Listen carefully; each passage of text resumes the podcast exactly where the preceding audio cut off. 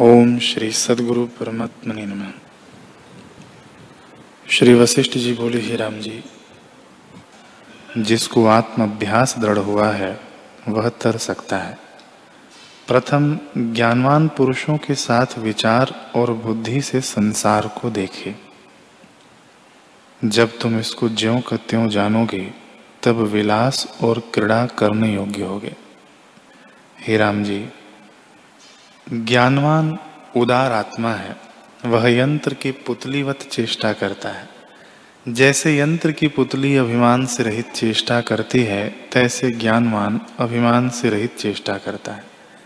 देखता, हंसता, लेता, देता है, परंतु हृदय से सदा शीतल बुद्धि रहता है। वह भविष्य का कुछ विचार नहीं करता। भूत का चिंतन नहीं करता और वर्तमान में स्थित रहता है।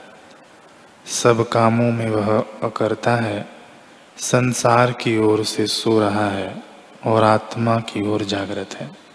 उसने हृदय से सबका त्याग किया है, बाहर सब कार्यों को करता है और हृदय में किसी पदार्थ की इच्छा नहीं करता।